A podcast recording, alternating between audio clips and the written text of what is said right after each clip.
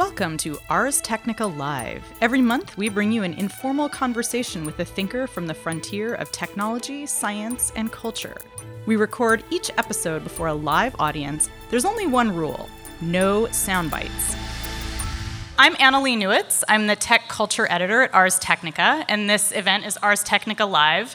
And tonight, our guest is Lynn Ingram, who is a professor in the Earth and Planetary Sciences Department at Berkeley. And I've been interested in her work for a long time because she studies something called paleoclimatology, which is super awesome, obviously, but also it's the sort of looking at the deep history of climate and environment in specific areas. And she looks at California, and that's what we're going to be talking about here tonight.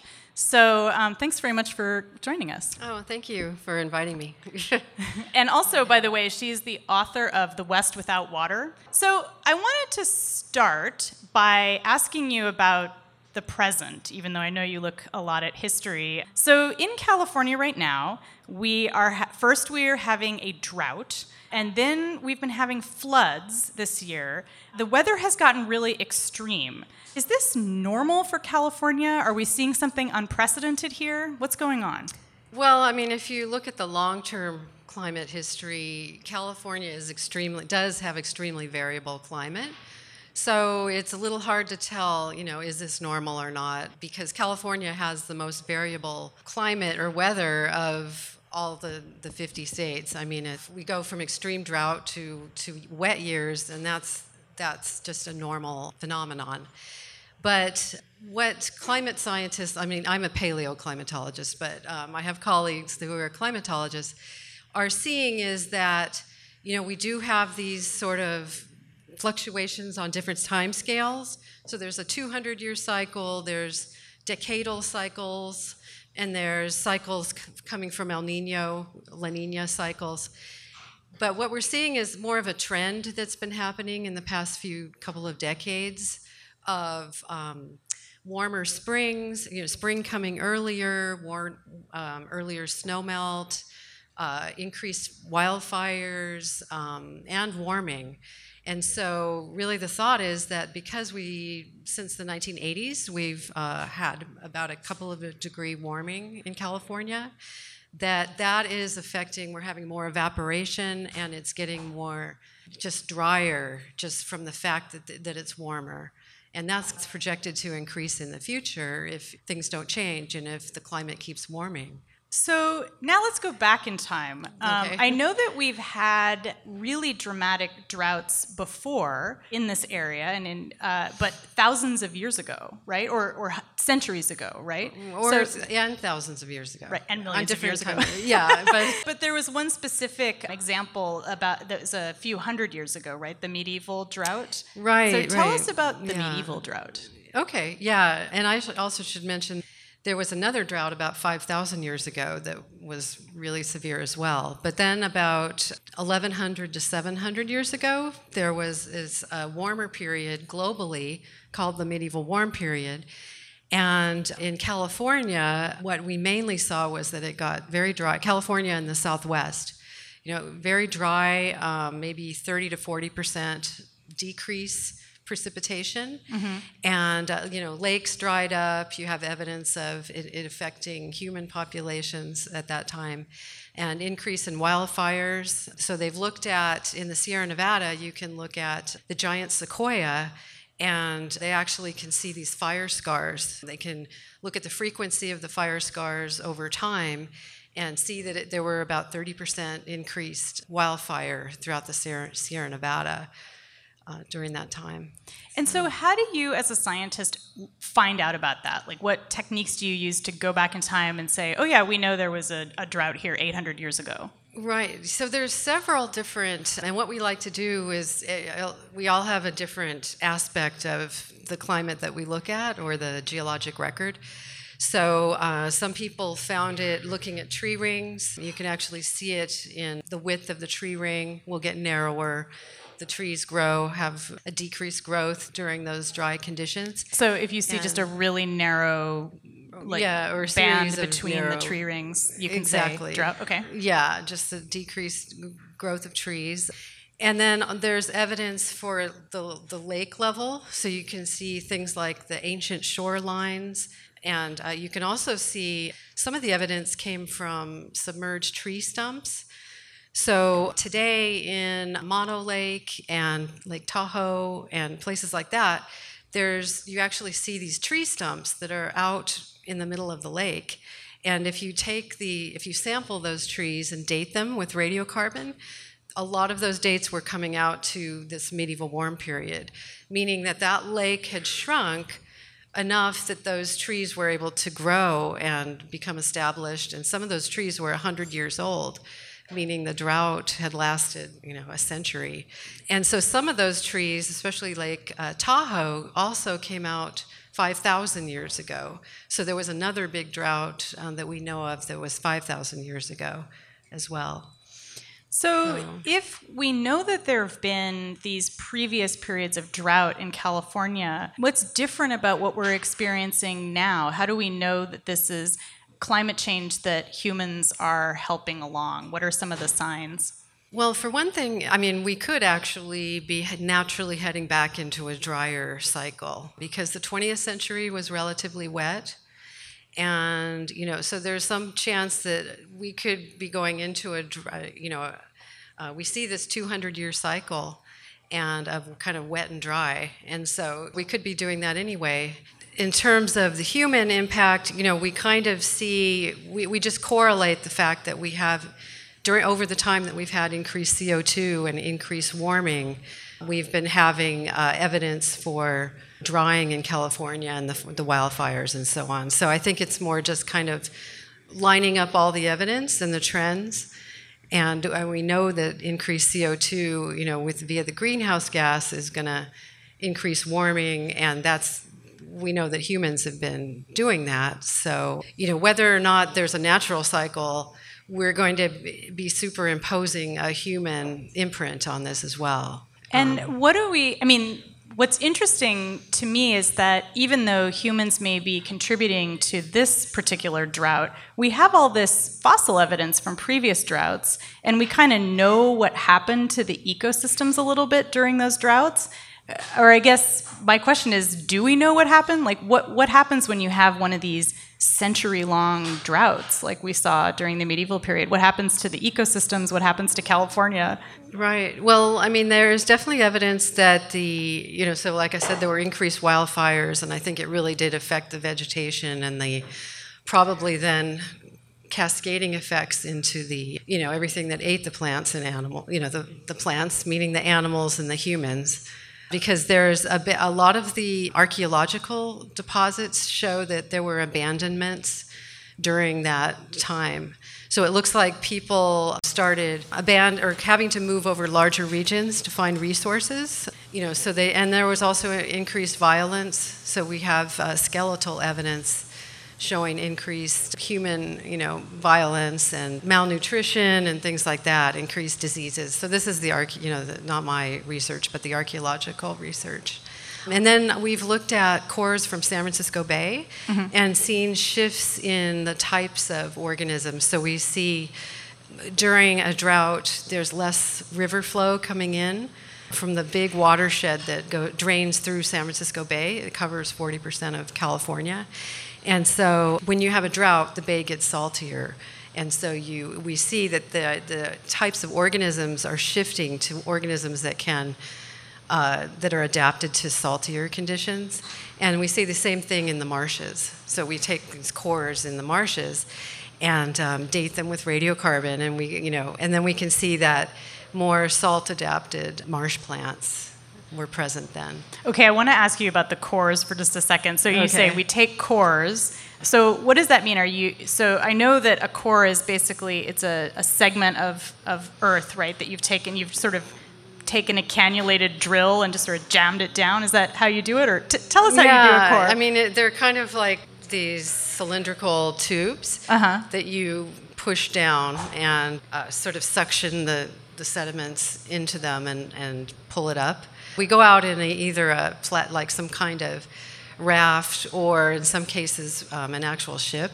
You know, we've we've paid drilling coring, drilling companies to do this for us. So you actually have people on a ship drilling down below the bay or below the water, Yeah. and then how deep did, does it go? How, how how far down do you get? Well, we have had, we took one series of cores that went, oh, like maybe 100 meters.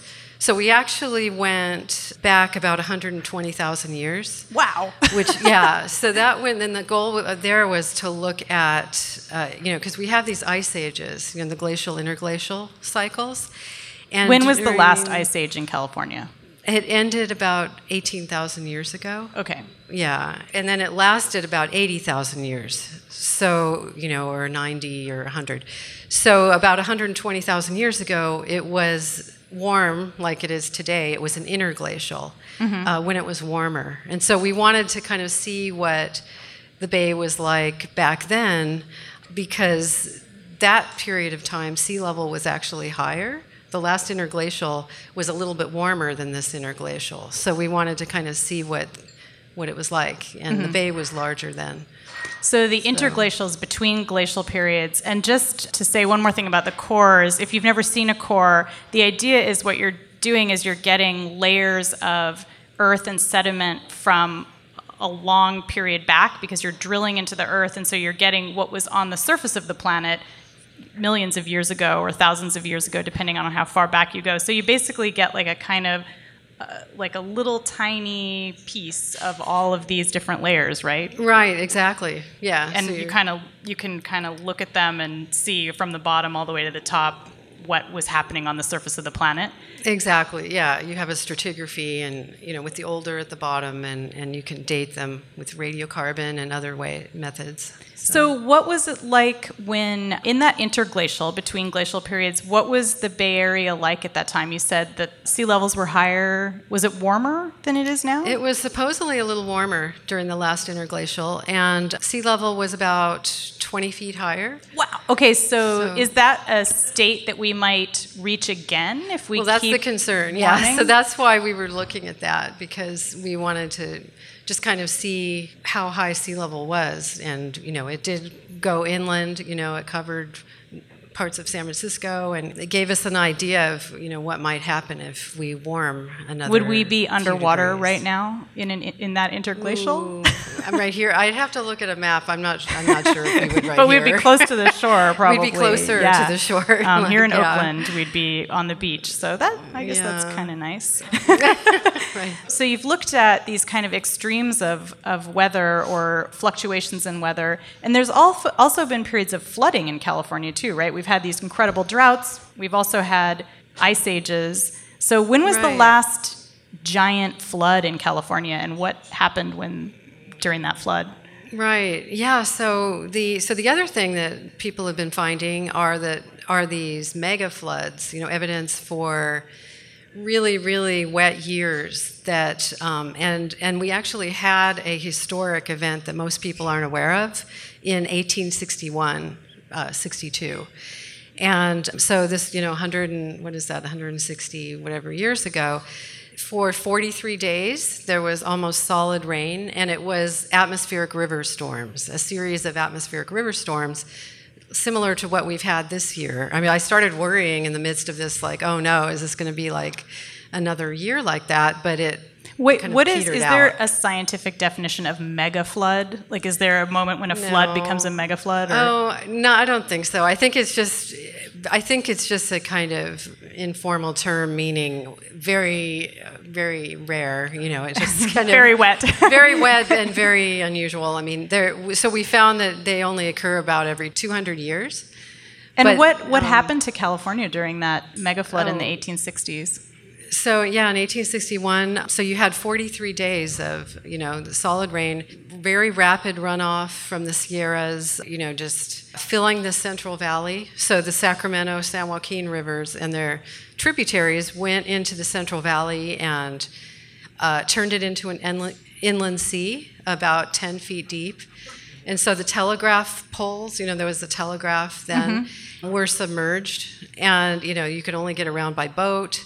Of course, Sacramento is right in the middle of that. And so Sacramento, you know, this, the legislature had to move to San Francisco for six months. And people were, you see these pictures of rowboats. or drawings of people going around in rowboats. But it destroyed something like seven out of every eight homes and uh, most of the farms that were in the Central Valley, as well as something like 200,000 cattle were destroyed. Um, it, it, was more of a, ran, a, ranchero society then. And there were also a lot of landslides. You know, when you get these big storms, you get, like we did this year, you get landslides, heavy winds, you know, just an ma- amazing amount of damage.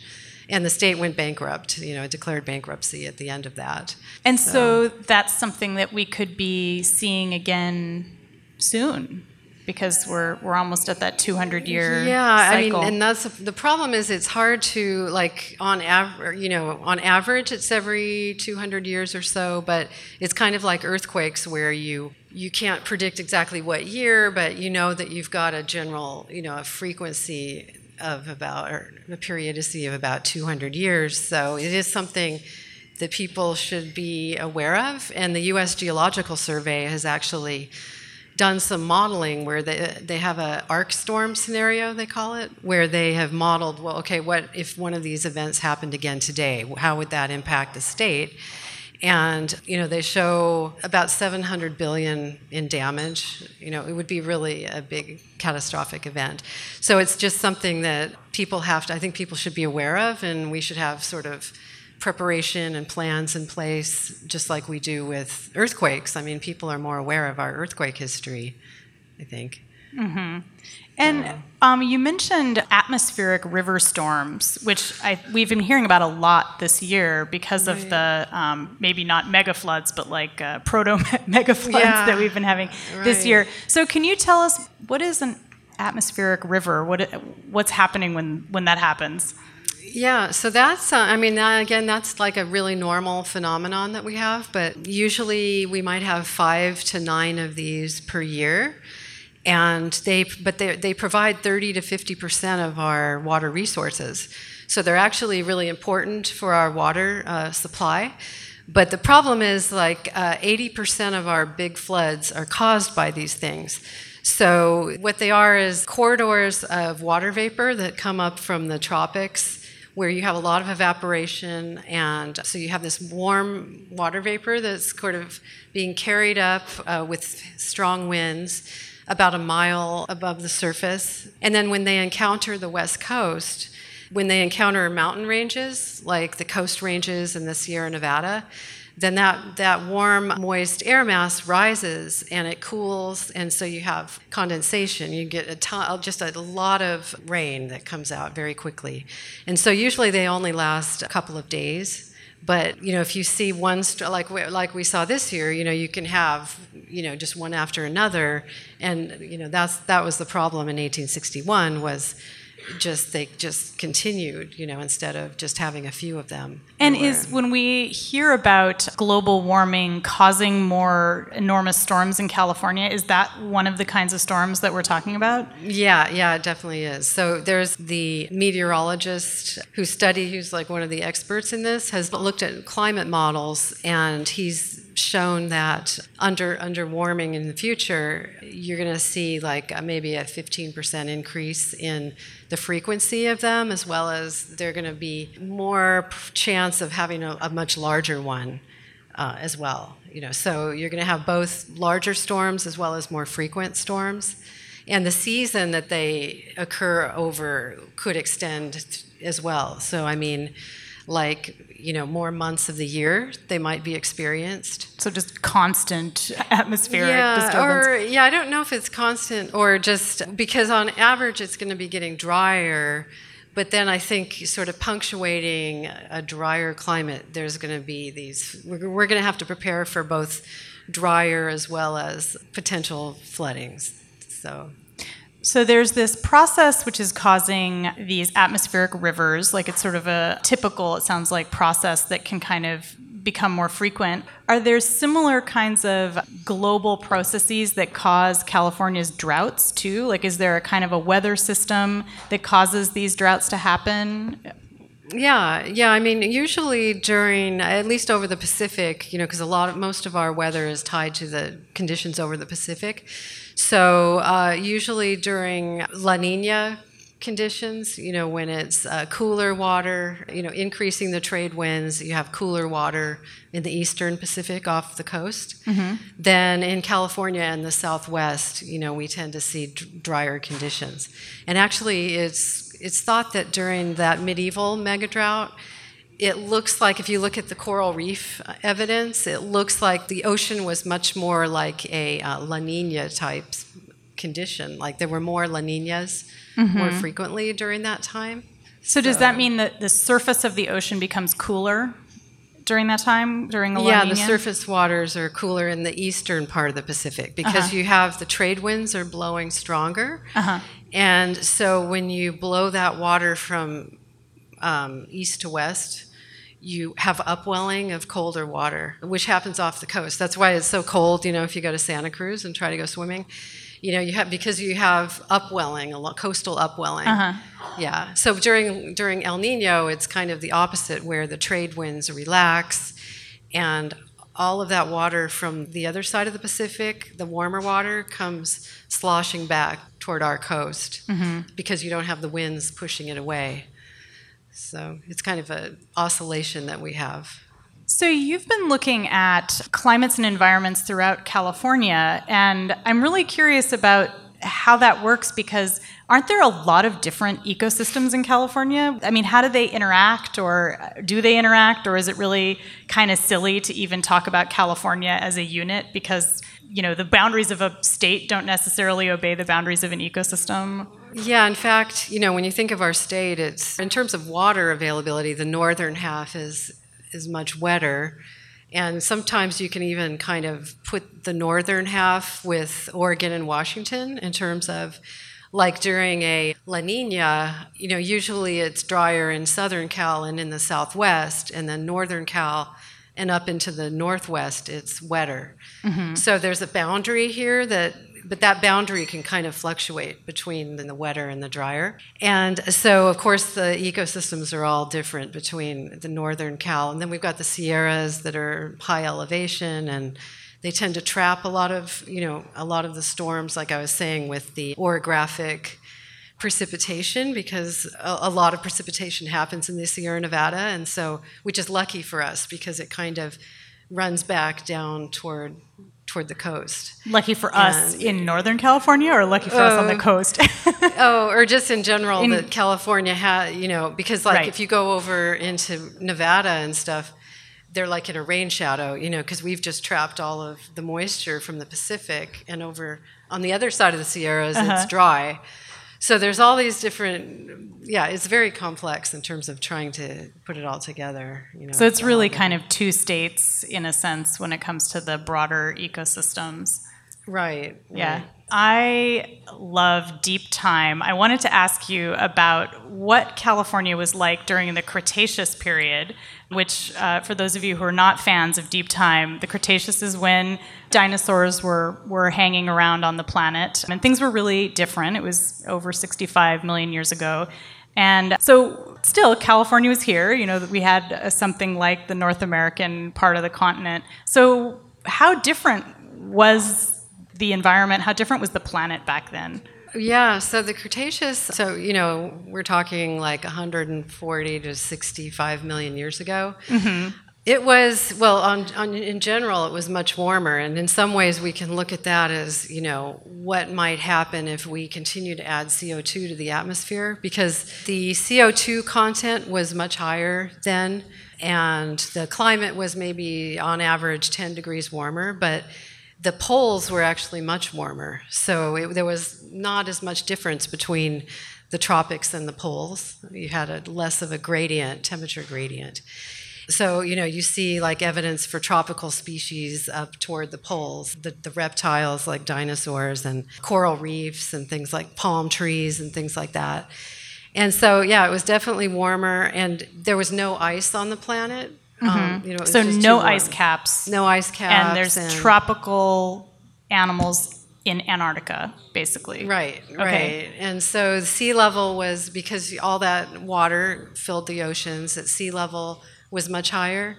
And sea level was higher as well because when it's warmer, you hit thermal expansion. Mm-hmm. So that also caused sea level rise. And then You also had more volcanic, so seafloor spreading. So these undersea volcanoes that when you increase the rate of seafloor spreading, you these mountains get larger and then they push the sea level even higher. Mm-hmm. So there's basically So- mounds of lava under the ocean from all of these underwater volcanoes, and that's Right. pushing the water up even more. Right, right, Okay. because it was Which yeah. sounds really cool from like a disaster movie perspective. yeah, yeah. Maybe not so great for humans. Um, yeah, well, yeah. we don't have to worry. I mean, we weren't there. Yeah, and we Yeah. don't have to worry about that part of it, at least. But we do have to worry about the part that we're artificially adding the CO2 to the atmosphere. I mean, back then the CO2 was was high in the atmosphere because during higher volcanic activity, you're you're actually releasing more CO2. There's CO2 dissolved in the magma that's that's actually released. And so if you increase the rate of volcanic activity, then you get more CO2 going into the atmosphere and building up. So the volcanoes were like creating an industrial revolution type event. Right, right, in, in a yeah. natural way. Right, right. Um, and then that's what caused it to be um, much warmer and So, what would happen to California if those kind of conditions came back today? Like, if we actually were at that level of warmth, would most of the state be just underwater or? I don't. I mean, I mean that that that. I mean, back then, I think sea level was maybe 250 meters higher or something. So it would be. So you we would definitely be the Central Valley here. would be underwater. Yeah, I mean, yeah, you know, the Sierra Nevada would be maybe sticking up above for sure. Mm-hmm. But yeah, it would be wouldn't be good. You know, and then you'd have a lot of tropical. I mean, the vegetation would change dramatically as well. I mean, everything would look a lot different. So, we would basically have a tropical environment here in California. Exactly. Um, Yeah. Well, that's something to look forward to, sort of. yeah, but I don't. Yeah, I don't think that's. but nobody's concerned that that's. I don't think it's going to be that extreme. All right, so we have time to take some questions from the audience if you guys want to ask anything about climate change. The question was basically uh, to sum up a, a very nuanced question What does Professor Ingram see in terms of water availability in the long term based on what she's seen historically happening in the state? I think that's fair. Well, I mean, during that medieval drought, they've done hydrologic models of, you know, they've seen how much, you know, the lakes dried up, and so they could estimate how much water was going in and evaporating, and they think that it was about 40% drier during that time. So that seems to be like a worst case in terms of natural variability. That might be the worst case scenario. But the problem is that if we continue to have warming and it continues to dry, then they've done climate models showing that potentially in like 25 or maybe 30 years, we could reach the medieval level of drought or of dryness. And then if it continues to warm, we're just going to continue to get drier and drier. So, you know, the, the problem would be, you know, it could get worse than what we saw during medieval if we're if we continue that. So, how far Yeah. north does he have to move to escape? Yeah, because well, the other side of that is that it's under warming. You'll actually have uh, it'll get wetter in some places. So, I mean, they're predicting the drier places will get drier, and then the wetter places are supposed to get wetter. So, I think just like you know, Oregon and on up, it's supposed to get um, wetter. So, I mean, maybe they'll just start, you know, piping water or, you know, transporting water from there. I don't know. But groundwater, we haven't, we don't, I don't know over the long term. I'm assuming that groundwater naturally didn't vary. And it's just humans that are, you know, we're pumping it out and we've, we're depleting it at a pretty rapid rate. And so, you know, that's, that's also kind of concerning because that's kind of like the water in the bank that we should be trying to keep there for the future. And it's, I think they're going to start regulating it, but from what I understand, they, they are supposed to, they haven't actually started regulating or monitoring it yet, but they, I think they're going to. But in the meantime, I think everybody's, all the farmers, you know, the corporate farmers are really pumping that out pretty rapidly. And that takes a long time to regenerate. I mean, that uh, took hundreds to thousands of years to build up that those underground aquifers. So that's that's not a good situation. How can you talk just very briefly about the accuracy and precision of radiocarbon uh, over the sort of time frames that it's useful? And then, secondly, is as we get more into a warmer environment, you have a lot less experience or, or high quality data about uh, how these oscillation mechanisms work and so on. And mm. so, hmm. could you talk about the confidence in the models when we start kind of going off of the historical record, or is that really the problem? Right.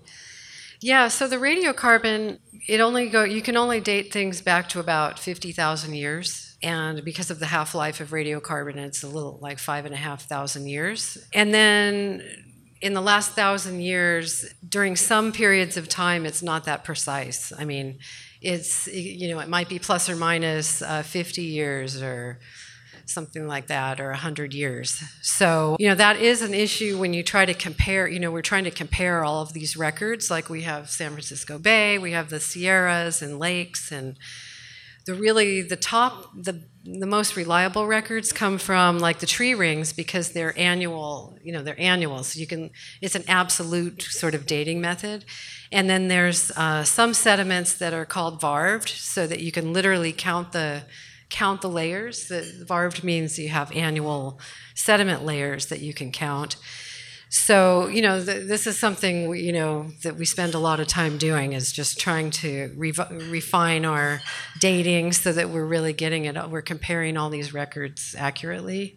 In terms of the models i'm not really a climate modeler but I, am sure that all the models have also have their uh, you know a lot of assumptions go into the models and you know, what they do is they run a whole bunch of different models and then they plot them all up and they try to see, you know, how much, how different all the results are.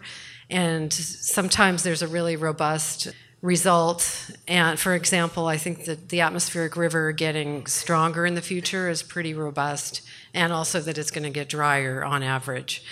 So I think those two, but you know, there might be some uncertainty about how much drier or you know the details of it. But I think we're already seeing drying, and I think we have to prepare for it. I think I guess the main point to me is that we should prepare for it anyway because even if they're a little off, you know, it's better to prepare for something than to just say, oh, well, they don't know that, you know, they might be wrong, so don't worry about it, because then you're really, you know, you're taking a chance, and if they're right, then you're kind of so. As a paleoclimatologist, I'm oh. curious what your favorite period from California's paleo history was, and could you tell us a little bit about what it was like and what kind of plants and animals existed then? Oh man, because I'm not okay. So I should say I'm not a um, paleontologist. so I, I, actually study the geochemistry of the, and, and so basically, I, after the paleontologist is done looking at all these little shells from these cores, then I take them those shells and I crush them up and I dissolve them in acid and you know analyze their isotopes, the oxygen and carbon isotopes. So it's like they really hate me, like because I work with paleontologists, and you know they're. it's so. Hmm. So, what but, is your favorite period to dissolve an acid?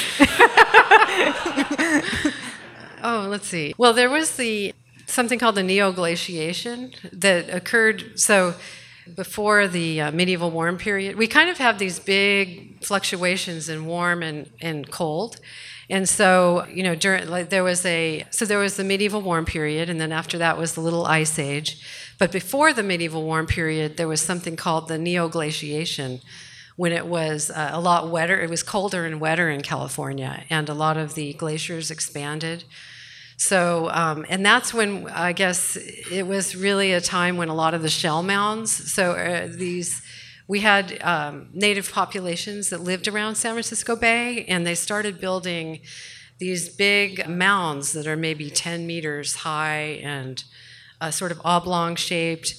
And they're literally built out of, they're stratified deposits built out of shells taken from the bay. And it's thought that they lived on these mounds and there's burials in the mounds. You know, Emeryville Shell Mound was one of them, one of the biggest ones. But so it's just really intriguing to me that during that period of time you had so many human, you know, populations that kind of because the bay was just getting established after the ice age, it, the sea level had risen enough that you had that San Francisco Bay was the same, you know, grew to its present size. So I think that was probably. So when the bay was new. Yeah, yeah. Obviously, there are fluctuations, but I thought I had read that the last three years have seen higher temperatures than hmm. in any recent, any kind of a recent past.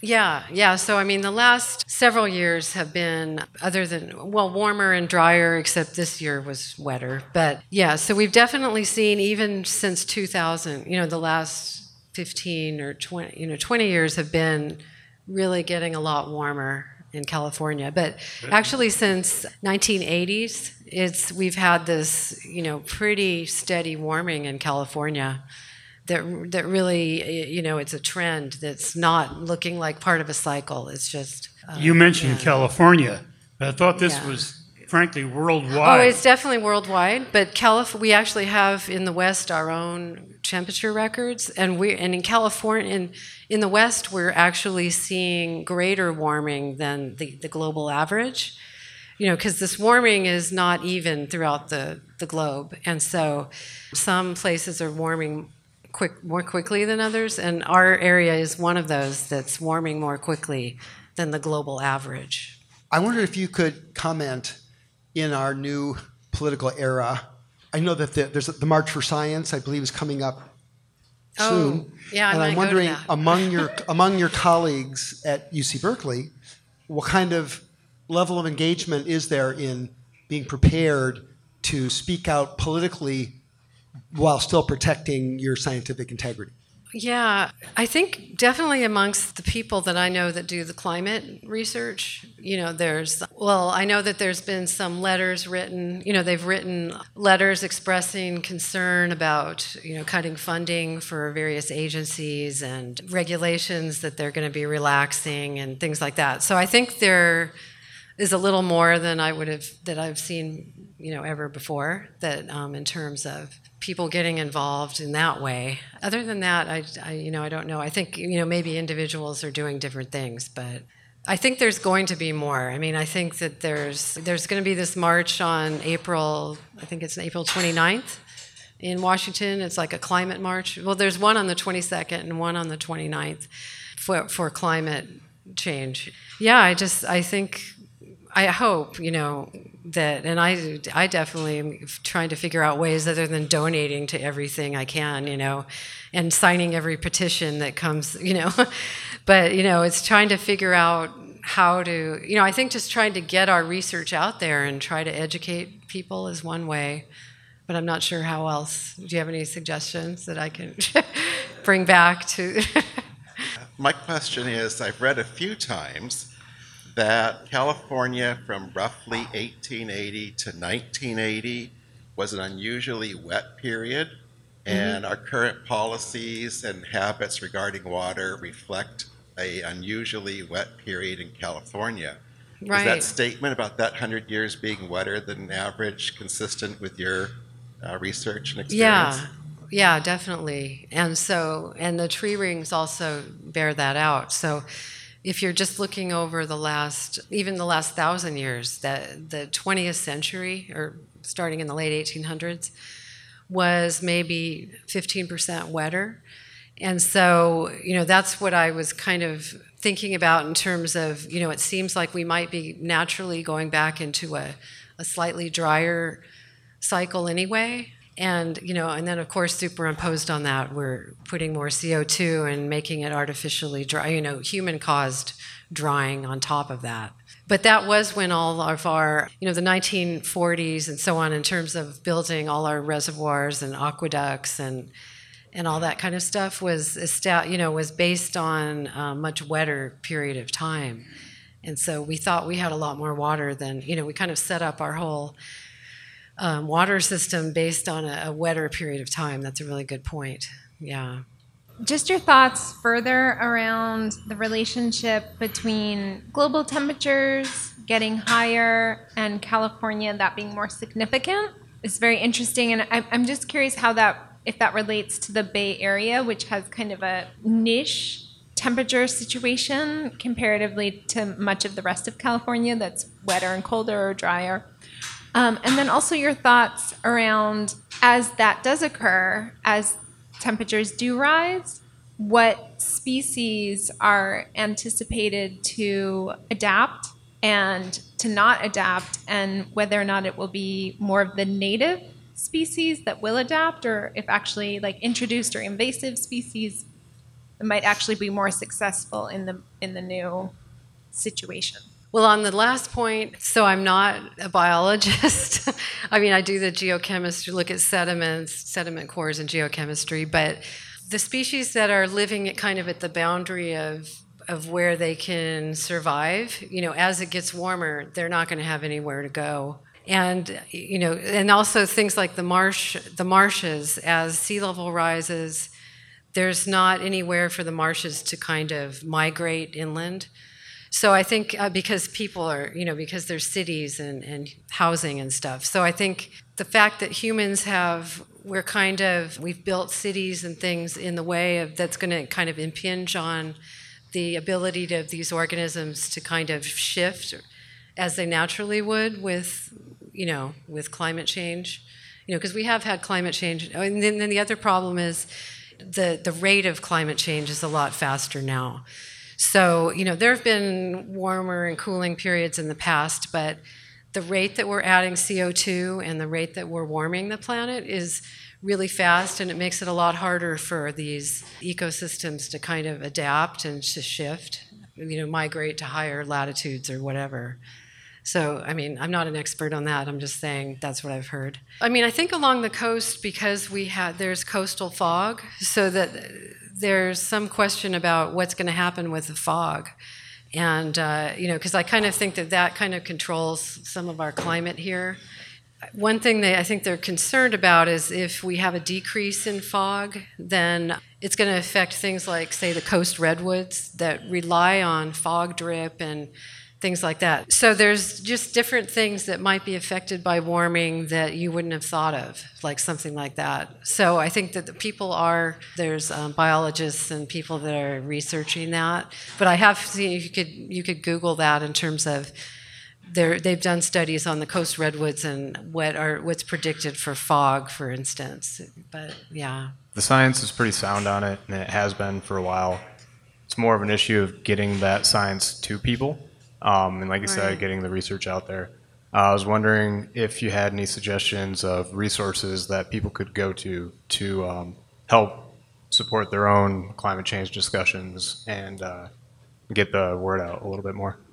Yeah, I actually heard of one. I started getting emails from Al Gore has an organization that he started, and I can't remember. It's Climate Action or something like that, or what is it? Climate, Climate. Reality project or something and they literally do trainings and they might even have online resources because they talk about how when you talk to different people you have to kind of consider that person's culture or their you know there's just a lot of different considerations and ways of presenting the ideas of climate change that you might not have thought of i guess and so that's one. That's one that I've seen. Are there any at Berkeley in particular that you or your colleagues have online? There's a class at Berkeley that teaches called uh, Communicating Climate Science, and it meets once a week in our department, Earth and Planetary Science.